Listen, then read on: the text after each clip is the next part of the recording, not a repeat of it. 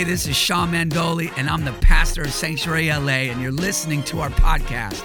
Thank you for joining us. I hope this message encourages and inspires you. Remember to follow us on social media at My Sanctuary LA and enjoy the message.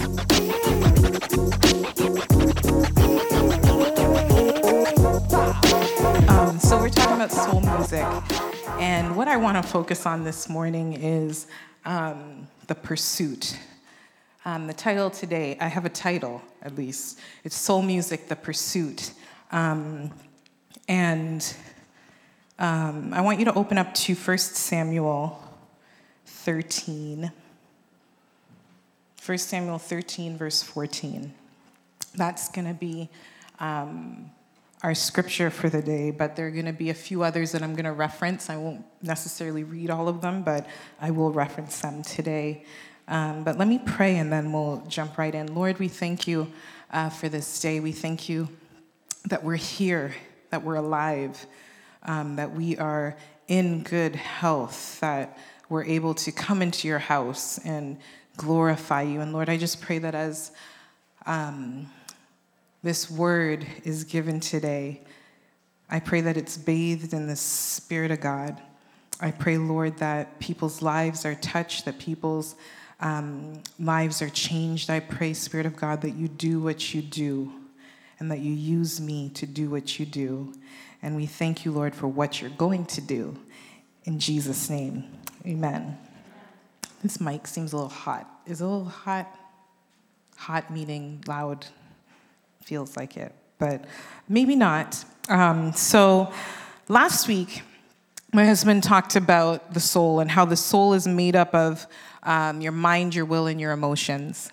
And we are in a body, and our body is comprised of our soul and our spirit.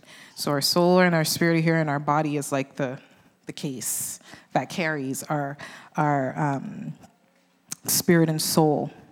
I like to say that our body is an expression of the spirit and soul. So, whatever's going on in your spirit, whatever's going on in your soul is going to be expressed in your body, whether it's um, in your thoughts, in your in your um, behaviors, um, in the things that you say. Um, our our body is an expression of the soul and the spirit. So, if something in your soul is unhealthy, it will play out in your body in some way, shape, or form. It means that your mind um, might be a little out of whack, might mean that your emotions are kind of out there crazy, and your will, your intentions um, sometimes can be skewed. But if your spirit is healthy, then your mind will be clear because we have the mind of Christ. If your spirit is healthy, your emotions will take their rightful place which is subject to your spirit. And if your will, your intentions, um, if your spirit is healthy, your will and your intentions will be pure and come from a place of humility. Um, the Bible says that God resists the proud but gives grace to the humble. And we're talking about soul music, music of the soul. And I just wanted to give you a quick music lesson. Have, has anyone in here ever um, played music? Does anyone in here know how to read music? If you know how to read music, just raise your hand for a sec. Okay, all right. So I won't go too deep then because I'll try and keep it basic. So it's a basic music lesson. In music, you have major chords and you have minor chords. Major chords sound pretty. They're the ones that when you hear it, you're like, oh, that sounds nice. Like it's those in, in, in, romantic comedies where they get together in the end and the music's playing and it all sounds nice. It just sounds pretty.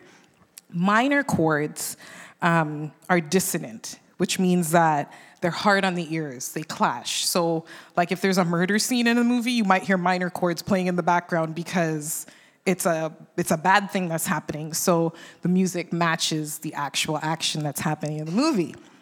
Make sense? Major chords good, minor chords bad.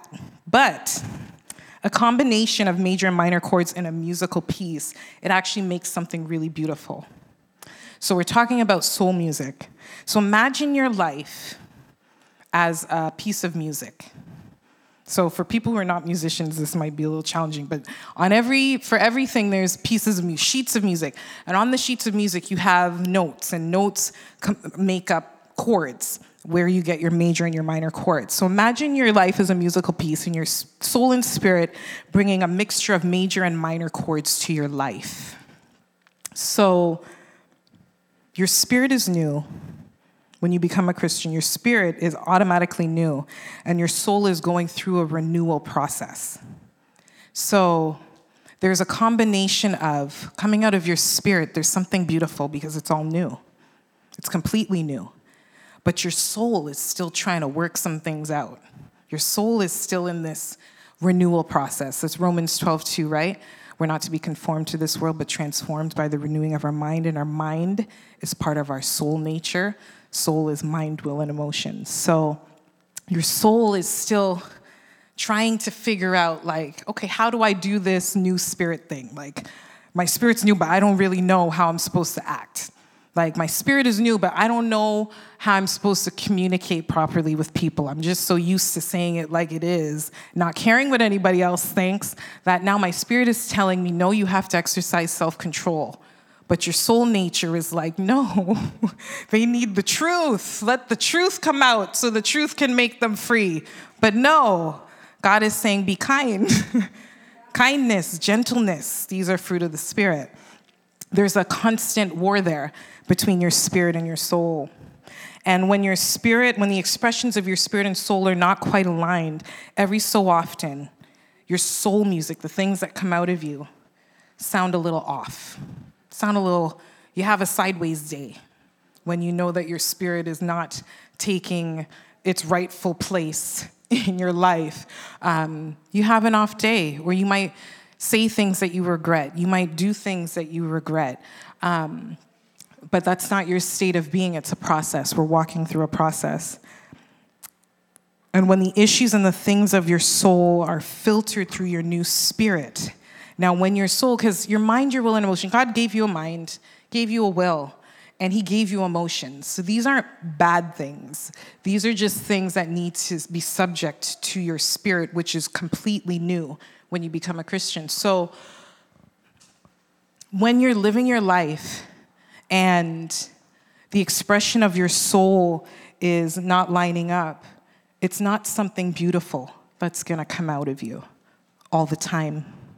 But when, you're, when you build your spirit, when your spirit man continues to be built up, your soul will conform. It has to. Because when your spirit man is strong, your spirit in conflict with your soul will start telling your soul, no, this isn't right your spirit man will start to jump up and, and be that conscience for you and say, No, no, no, don't say that. Like the other day, my husband and I, I'm sure sometimes we have someone who lives in the house with us. She rents a room. I'm sure sometimes she hears us and she's like, Oh, Lord Jesus, what's going on up there? Just this week, we had a little altercation. He likes to call it um, robust dialogue.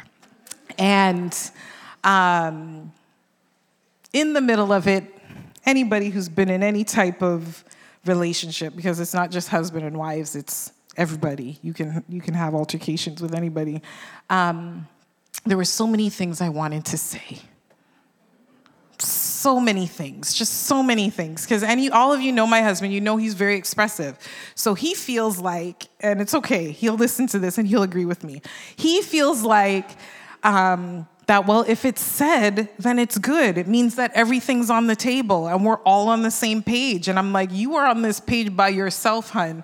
Nobody is reading along with you on this one. Let's slow it down a little. And a lot of times, in our differences of opinion, um, I am the one who will say, um, I'm not going to say what I really want to say right now because I am going to be subject to the Spirit of God like you are not right now, Pastor Sean. Um, and we get into it. And even for him, um, I know there are things that I'll say, and he's like, I love you. You're my wife. I will love you. I will die for you. But right now, I don't like you. and that's okay. But even in those moments, your soul, what wants to come out of you, the, the emotional side of you, the mind in you that's thinking and saying, this is what you need to say, this is how you need to do it, your spirit, if your spirit man is strong, what will happen is in the middle of, a, of you about to, about to say something, Your spirit will be like, Boop, shut it down. And you're like, no, I don't want to. And you're having this conversation in your mind before anything is coming out. You're like, I want to say this. You're waiting for them to stop talking so you can say what you want to say. But there's this war going on in your spirit. There's this war going on in, in your in your spirit and your spirit is like no i'm going to triumph here and your soul is saying no i'm going to be real here and your spirit is like i am more real than you will ever need and i am the truth of what you need so you need to subject it to the spirit of god galatians 5 it talks about how when we walk according to the spirit we won't fulfill the lusts of the flesh and this is why your spirit has to be strong. So when those moments of conflict come and the war, internal war comes, your spirit prevails. And the music that comes out of it. Listen, think about the fruit that comes out of a disagreement where you chose to submit to your spirit. It does not have the same outcome as when you lose all self control and say whatever you want. There's a different fruit that comes from it. And it's because your soul was subject to the, to the Spirit of God in that moment.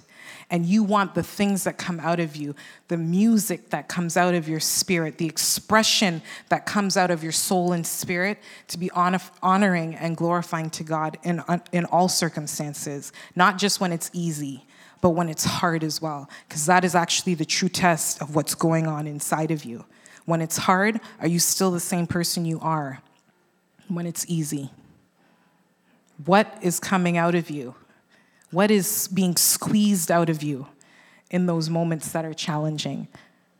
And I'm speaking from a marital relationship, but this can be anything. This can be your job, it can be a family member, a sibling, it can be your kids, like it can be all kinds of things because kids aren't necessarily even going to respond the way, of course, they're not going to respond the way an adult would respond. So sometimes you can get away with saying things to your kids that you would probably never say to anyone else. And then you think about it after you're like, I am such a bad parent.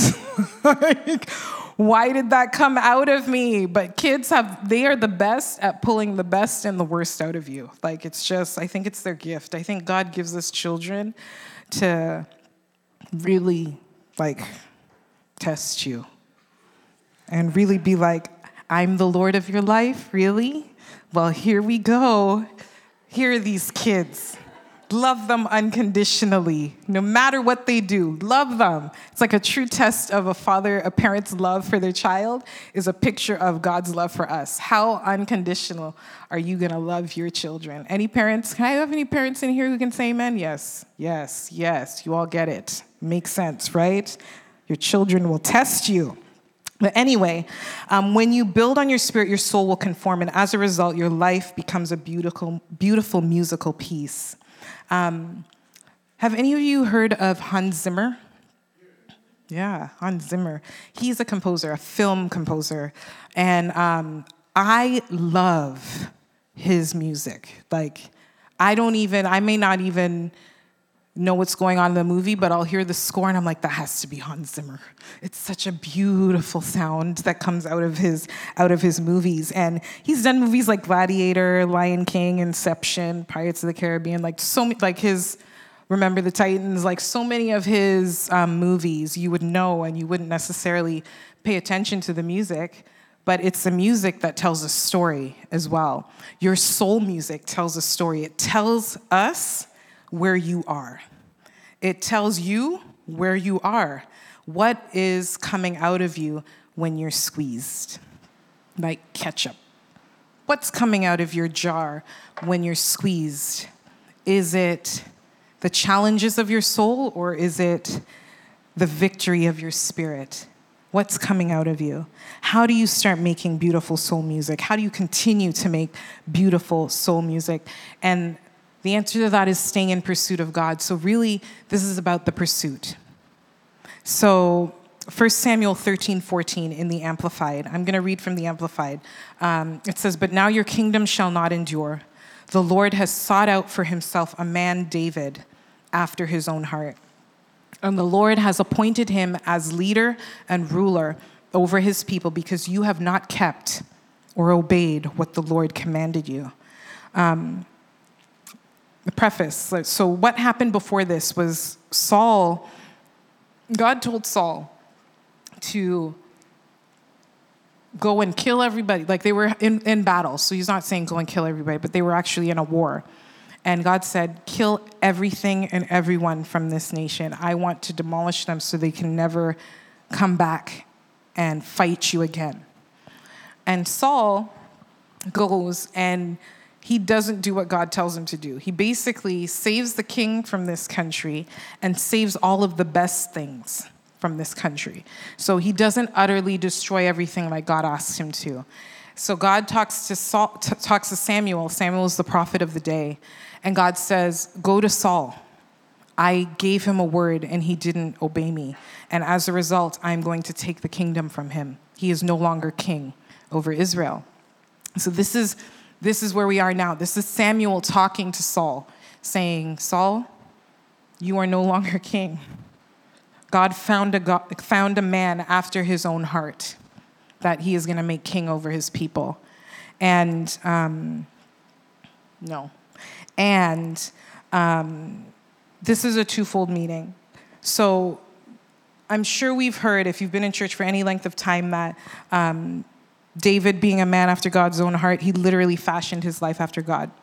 That's pretty much how I've always heard it preached, that he's fashioned his life after God. That's why he was a man after God's own heart. And the other day I was listening to a preacher, and you know, I was just going around the house, just had some preaching playing, and he, he referenced this scripture. And suddenly in my spirit, um, for me it was revelation, might not be for you, but for me it was revelation. And the other meaning to this is that he pursued the heart of God. So David was a man after the heart of God, in pursuit of the heart of God. Not just that he had the heart of God, but that he was in pursuit. He was a man after the heart of God. And in his pursuit of the heart of God, he had continued revelation of who God is. Have you ever wondered why David, um, he had so many ups and downs in his life? Like, David someone was trying to kill him. He was anointed king at like 15, and he didn't become king until he was 30. so, like, for 15 years, Saul was trying to actually kill him, like, literally pursuing him to kill him. That was, he was chasing him down, trying to kill him so he could not take over his throne. He then becomes king and then gets distracted. And we all know the story of David and Bathsheba and what happens in that situation. Poor David, not doing what he was supposed to do, got caught up in a moment, and there we go. That's that story. Um, and even then, his son later, his son Absalom, he rose up and tried to take the throne from David. This is his own son who's plotting behind his back to take his throne. And you th- look at the life of David, and this is the man that God said is a man after his own heart. This is, this is the man where he made some mistakes, but God is saying, This is a man after my own heart. And I was thinking about it and I thought, why, why is it that David, even if you read the Psalms and the Psalms that he wrote, there are so many low moments in his life, so many low moments. And in those low moments, he still, by the end of the chapter in Psalms, he's like, I glorify you, God. I thank you for who you are. I thank you for being a good God. Have you ever wondered why it was so easy for David to do that. And I really believe it's because he had continued revelation of the heart of God. He tapped into something that all of us are living now. He tapped into the grace of God. He tapped into the realness of who God was. We talk about um, we're saved by grace through faith, but he actually knew that I am only saved because of the grace of God he would like after David and Bathsheba, after after um, she got pregnant and God sent the prophet, and the prophet was like, "Bad David," and David said, "I'm so sorry, God." He literally fell on his face before the Lord and was like, "I am so sorry. Like I just lost my mind for a second, but." God have mercy. You know that God spared his life. He saw David's heart, spared David's life because God was going to say, Judgment for this is you're going to die. And David was like, I, he was repentant. And God said, I'm going to spare your life, but the life of your son, I cannot spare. God is a just God. He, he, I can't understand why he would choose to do what, but all I know is that he's a just God. After that, when his son got sick, David fasted and prayed. Even though he got a word from the prophet, David fasted and prayed, and I couldn't understand. I was like, why is he doing this? He knows that God is a man of his word, that God is going to do what he said he would do. But what is interesting to me and how this all ties in with in his pursuit of God, he understood the heart of God. The only way that he could still prostrate himself before God and say, God, I entreat you to save my child, is that he understood who God was. He knew that God was a God of mercy and that there was a chance, if there was a chance, that he could appeal to that part of God that said, I'm a merciful God and I will grant you mercy for this. He said, I'm going to do it because I know he is a merciful God. But what's interesting is, is that God is also a God of his word. And he's a just God. And he can't be in conflict with himself. so the result of what he said had to happen because God is who he is. He's just, and he's good. Because after his son passed, David got up.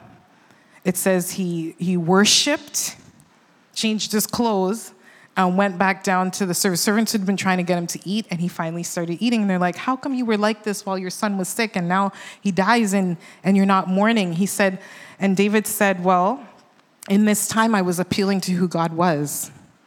But now that this has happened, it's time to move on. And I, I, I know that it's a, it's a lot to grasp in a moment, but think about this. David, being a man after, he was in constant pursuit of who God was. And as a result, he got to see the different facets of who God was. And because he got to see the different facets of who he was, moments in life, the hard times in life, didn't take him out. Because to God, for him, he discovered in his pursuit of God, he discovered in the pursuit of the heart of God, he discovered that God is a promise keeper. David was anointed king as a boy, but for 15 years or more did not actually become king. He's a promise keeper. God is a promise keeper. He discovered that about God in his pursuit of God's heart. How could he stay faithful to God for that many years and not seeing not seeing the fruit of it. He's like, God gave me this where he said he anointed me king when I was a teenager and I am now 30 years old and I'm seeing the fruition of the word of God. He knew that God was a promise keeper. So he said, I'm going to stay the course. I am going to be faithful to this. I am going to stay just. There's a scripture in here that talks about how, how David um, behaved well he behaved well. And this is when Saul was trying to kill him. And it says Saul noticed that he behaved well and Saul was afraid because Saul knew that this, this boy is coming after my job and he's behaving well, meaning he was a man of integrity in the middle of some. Can you imagine sitting there at the dinner table? And you're eating dinner and the person across the table tries to pin you to the wall with like a javelin? Like that's what saul did. Like they're there having a good time and he got mad or something and picked up his spear and tried to pin david to the wall with it. This is david now and he's like god are you sure you want me to be king? Like are you sure this is the environment you want me in? But in his pursuit of god he knew that god was a promise keeper so he stayed the course. He discovered god to be strong he knew that God was strong and that he was almighty. David and Goliath. When he was getting ready to fight Goliath, David was like, Who is this uncircumcised Philistine that can stand here and mock the living God? He knew who God was. He knew it wasn't about him. In his pursuit of the heart of God, he discovered that he is serving an almighty God and that he was a faithful God. He also discovered that he's a protector. I talked about how Saul was constantly in pursuit of David, trying to kill him. David knew God's heart as a protector, so he trusted God. He knew God as a compassionate God because God saved his life more than once. More than once more than once. Why is pursuit so important? because it keeps our souls at peace. When your soul, your soul, your mind, your will, and emotions, when your mind is constantly running with things, we all know what it's like when you're trying to go to sleep. I don't know. Some people can, my husband can fall asleep pretty fast. But for me, it takes me a minute to get all that stuff that's running through my mind to stop running through my mind. Sometimes I have to just tell my mind, be quiet. be quiet. I have to like literally stop thinking for me to just to just be at peace. That's your mind. Sometimes your mind will make you crazy if it's not submitted to the spirit and to the will of God. Your will, that's your your intentions, your motive, your your purpose, your your your, your meaning for doing things, if that is not in pursuit, if your spirit is not in pursuit, sometimes your intentions get a little skewed.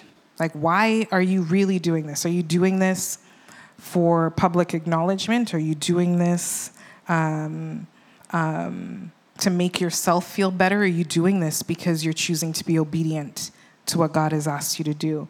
Saul didn't lose the kingdom because he was a bad king. He lost his kingdom because he was disobedient. Obedience, in that same scripture, talks about how obedience is better than sacrifice. It's not about the sacrifice. And I shared this with the worship team this morning. It's not about sacrifice. It's not about all the things that you can do for God. It's not about all the things that I'm good at and I'm just going to sacrifice my time, sacrifice my gifting. It's about obedience. Saul tried to offer a sacrifice born from his disobedience. And God was like, I don't want it. All I wanted you to do was obey the word I gave you. That is all I wanted you to do. And Saul was so deceived that he thought he could take the word of God, take a piece of the word of God, and then deceived himself into thinking that he actually obeyed the word of God and then said, "Oh, I'm going to bring you a sacrifice from this tainted from this tainted um, stuff." And God was like, no, no, no. Because of your disobedience, your kingdom has been torn from you. Rebellion, and that is a form of rebellion, taking something that God says and, and twisting it for your own purpose to make yourself feel better and being disobedient in the end. Rebel- rebellion is as a sin of witchcraft. That's what it is. That's rebellion. It's when you're not obedient to the word of God and then you're deceived into thinking that you actually did the word of God. That's like twisted up in your head. That doesn't even make any sense. Like you can read the story and you can be like, no, Saul more than once said, Oh, I obeyed the voice of God. I, I obeyed his word. And Samuel's like, It says in here, I'm sure Samuel really said, Shut up. But in here it says, He said, Be quiet and listen to what I have to tell you. God said this. what you did is not what God said. I can only imagine what that conversation was like because it says that Samuel was grieved in his heart. He was grieved because he actually was part of installing Saul as the first king of Israel. And Saul was so caught up in his deception that he couldn't see that what he was offering to God was tainted. And God said, I don't want your sacrifice, I want your obedience. And here comes David, now a man after God's own heart, meaning that not just was he after his heart, he understood the importance of obedience. Because it says there in that same scripture that I'm going to take this from Saul, and I have a man, David, a man after my own heart, who does my will who obeys my commands. It's about obedience. It's about in your pursuit of God,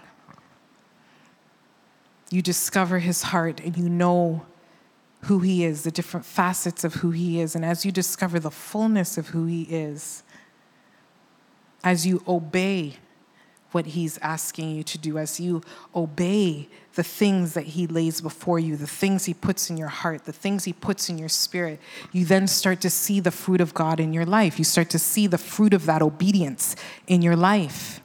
the music of your soul starts to be a reflection of your pursuit of the heart of God. In your pursuit of his heart comes strength of spirit. Because in your pursuit, just like David, there's a revelation of the heart of God. So even in the New Testament now, fast forward however many years, and Jesus is here now, and I believe that's why Jesus got so upset with the, with the Pharisees and the Sadducees, because he's saying, if you read and understood the scriptures, you would have seen God, his mercy, even then. Even then, you would see his grace. Even then, you would see him stepping outside of the law to touch somebody, even then, when you think about Rahab, she was not an Israelite. She should not have been saved at the Battle of Jericho. But God stepped outside of his promise for his people for a moment to save that one. That was in the Old Testament. And now we're in the New Testament. And Jesus is saying, if you actually read my scriptures, you would see that I am the fulfillment of everything that was outlined here in the Old Testament. Like the, the magnitude of, of how the, the Bible is laid out and how David is a picture of Jesus. Like, even how Jonathan, Saul's son, Mephibosheth, it's funny to hear Nico try and say Mephibosheth. Nico's five and he tries to say these big words. It's actually really cute. But um, David, just like Jesus would have, Mephibosheth was on the outskirts. After Saul lost the kingdom, Saul and his sons were all killed in one day in a battle. And that's the same day that David became king of Judah. Not all of his sons. There was one son that, that lived because he became king of Israel. But then David became king of Judah. Didn't become king of Israel until a few years later, where then he ruled over all of the Israelites. But um, David actually sought out Jonathan's son who was Saul's grandson and said, How can I honor him? How can I find someone who is an outcast and bring them to the king's table? Is that not a picture of Jesus? Is that not what Jesus did? He would go outside of what was comfortable and seek that one person that needed to sit at the king's table. There was Zacchaeus. There's a woman at the well. There's a Syrophoenician woman. She's one, that's one of my favorite stories because she actually grabbed a hold of something that wasn't even yet hers, that wasn't hers yet. She got a healing for her child. And Jesus was like, I'm not here for you, I'm here for the Jews. And she said, But even, even the dogs get crumbs that fall from the table. And as a result, she got healing for her child. There is God again, stepping outside of time to be who he really is. Who he really is, it's not hidden, it's not muted, it's not hiding. God is the same God he was in the Old Testament, in the New Testament, and today.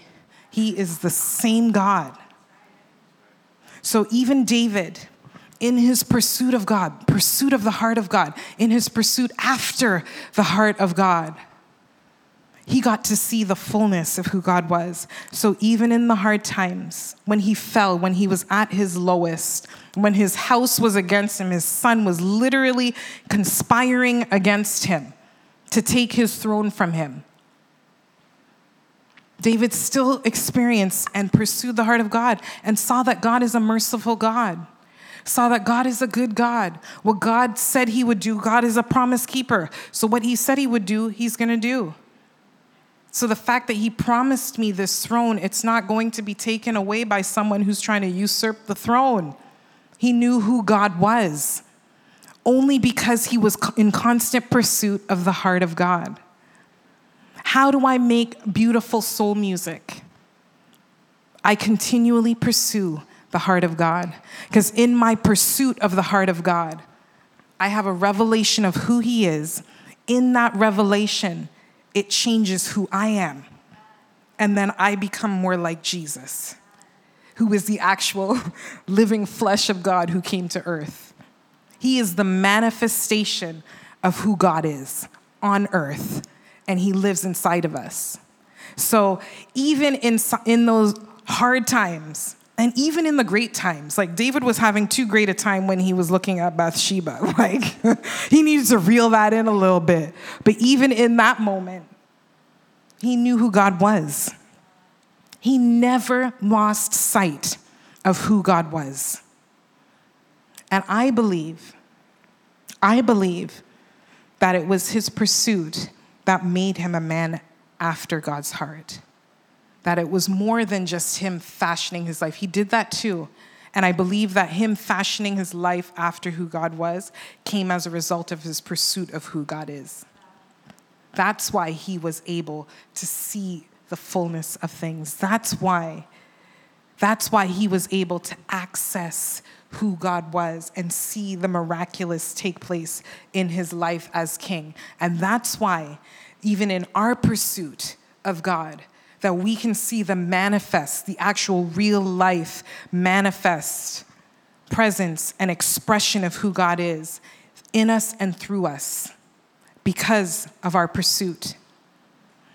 The only way you can start experiencing the fullness of who God is is if you know who He is. If you don't know who He is, how can you know what to expect from Him? like, how can you? How can you even pursue him for what you think he is if you don't know who he is? Do you, does that make sense? Like, who is God? Who is he to you? Are you pursuing him so you can know him?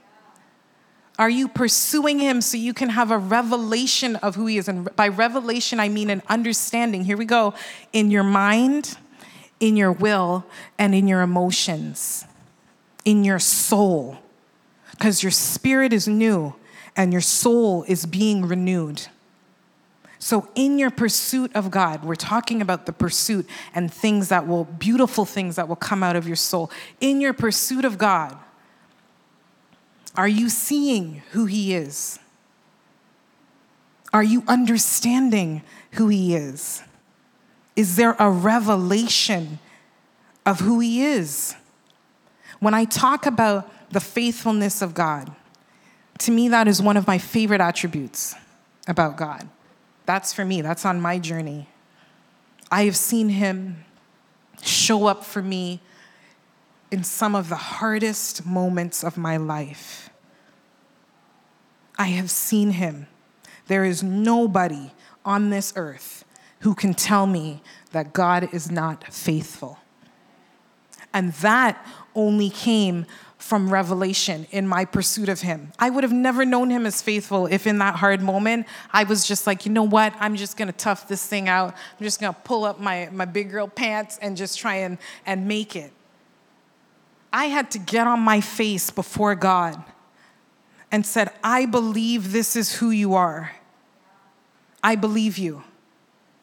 So please be who you said you would be right now. That is the only way that you come to know him and to know his character. Gabby was talking about offering and giving, and, and she gave a really good teach on tithe and offering. That was really good, Gabby. And how do I know God as my provider? Until a moment comes and I'm like, I need Jesus to provide, like now. I know He's a provider. Nobody can tell me that God doesn't provide because I have seen it in my pursuit of Him, I have seen Him show up as a provider. When I didn't know where money was coming from, I was like, I'm just gonna keep tithing and hope that something's gonna happen. but just like He was a promise keeper for David, he was, He's a promise keeper for me. His word says that when I put Him first, that He will provide. That if I give Him what is His, all these things will be added unto me. When I pursue Him, all these things are provided for, even in this, um, in this next season of our lives. Like specifically for me and my husband, there's this new season we're entering into There are elements that we're like, we just have to trust God in this because we just don't know what's going to happen. That's life on a journey with Jesus. You just never know how some things will turn out. But we have to put our faith and trust in Him. I believe it with everything in me. You don't have to believe it, I believe it. But I challenge you in your pursuit of Him that you pursue Him for everything He is. Everything He is, because He is everything. so He will be everything that you need Him to be. There is nobody who can tell me that God isn't a miracle worker. I have seen miracles. I've seen people get healed in the presence of God. So that means I can pray and believe that you will be healed because I know God as a healer. Does it mean that in this situation I didn't see him? I have an uncle who passed away and we're we were all believers. Like we're all like, let's go raise him from the dead. let's go. But then of course you have family and, and people who who are like, it was time to let him go. It was time to release. I was ready. Are we like throwing oil on him and we're to go and pray and like raise him from the dead? Like we were all ready to do this. But for them, they wanted, they were like, we're ready to release him to go. But it doesn't mean that even in that situation, that happened. But it doesn't change who God is. His character never changes. Situations may look different from here to here to here to here but it doesn't mean I'm not going to still pray and believe that He can heal you because He's a God who heals. I've seen Him do it. In your pursuit of God now, I'm not just talking generally, I'm talking about you. In your pursuit of God, are you expecting Him to be a promise keeper? Are you expecting Him to be a healer? Are you expecting Him to be a deliverer? Are you expecting him to be faithful? Are you expecting him to show up when he says he was? Are you, are you, are you expecting him? Are you expecting him to be who he said he would be in your life? Is your pursuit of, of him all pursuit? Are you all in? Or are you halfway there like Saul?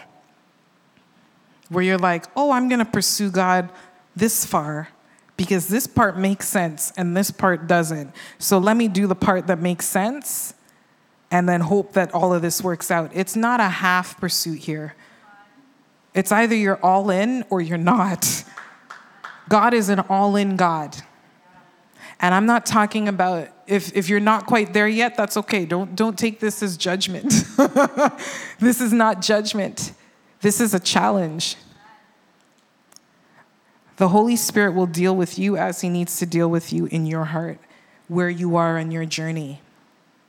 But wherever you are in your journey, I challenge you to be all in. Because it's only when you're all in will you see all of Him. That is, that is when you're going to see Him at His full. When you are all in, God will be like, She's all in. I'm going to show her all of who I am and can be for her. But if you're only part way in, you will only see part way of who he is. And I'm not saying that he won't show up and do the miraculous, because he does. You can never put God in a box, he will do what he will do.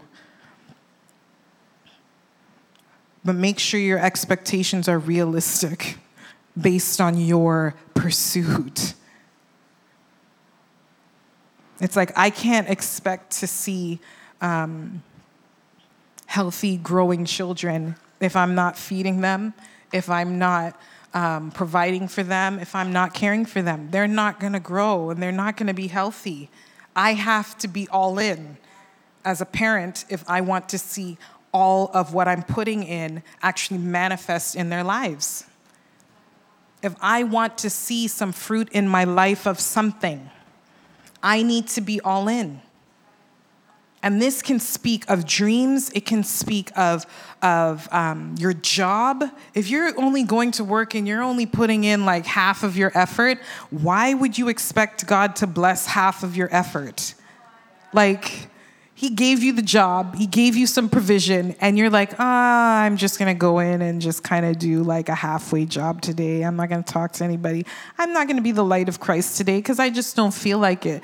We don't get to turn it off and turn it on. This is not like, this is not like, let me turn off, Jesus, let me put a dimmer switch on Jesus today, and then tomorrow I'm gonna turn him up bright and shine bright like I'm supposed to shine. No, Jesus does not dim in your life. He is and will always be the brightest thing inside of you. But you have to you have to be the expression, the full expression of who he is.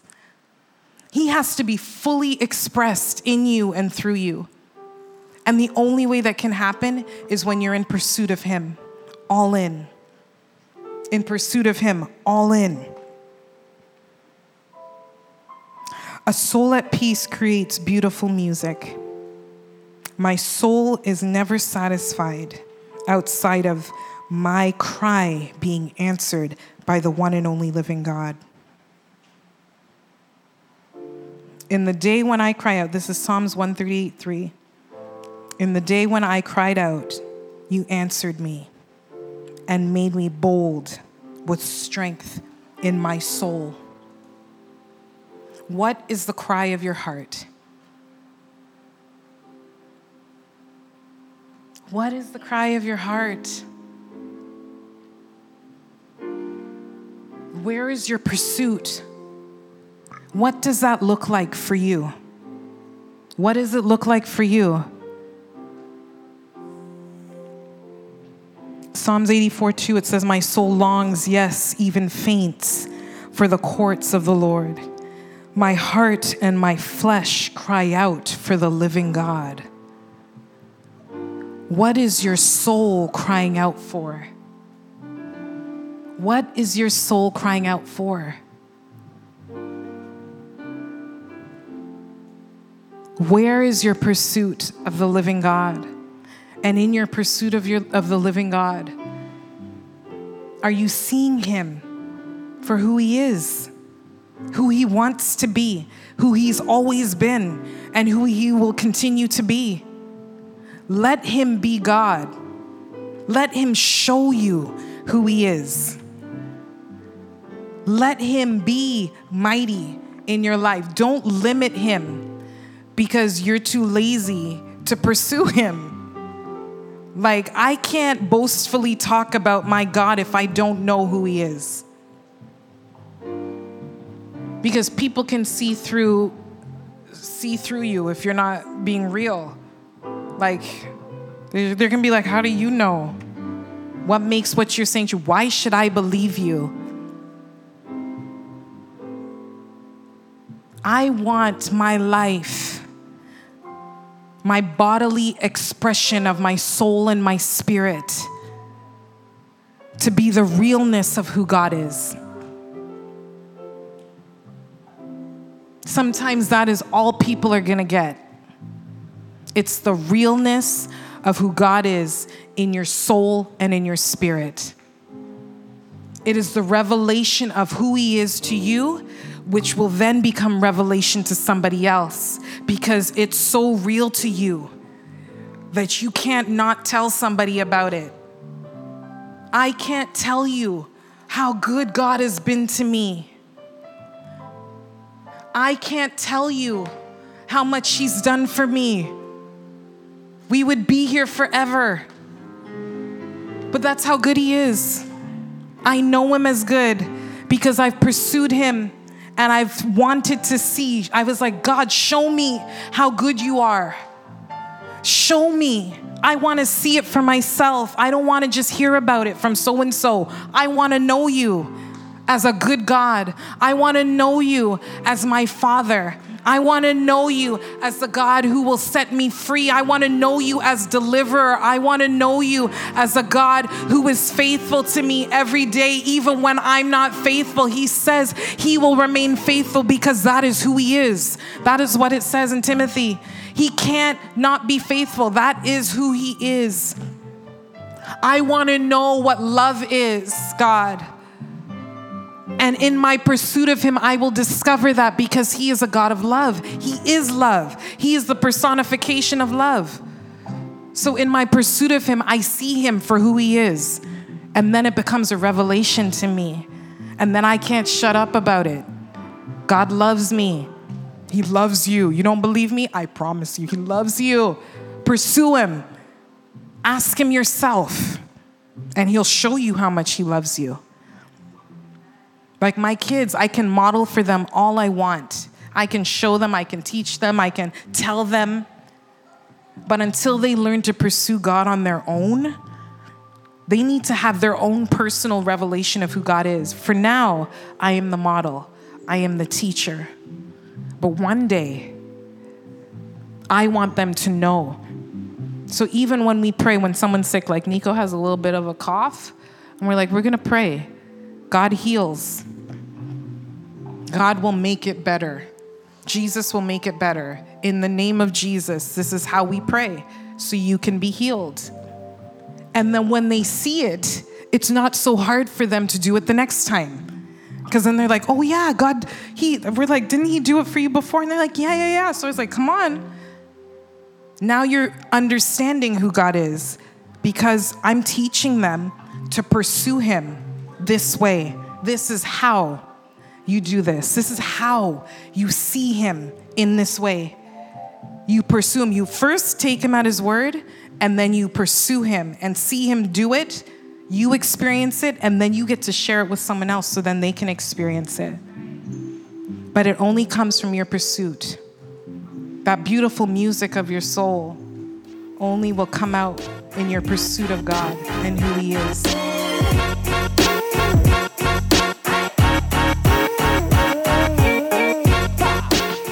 Thank you for listening to the message. If you've been encouraged and inspired, give us a great review and share it with a friend today. Also, if you're ever in the LA area, join us for one of our powerful weekend gatherings. For more info and directions, follow us at My Sanctuary LA. Be blessed.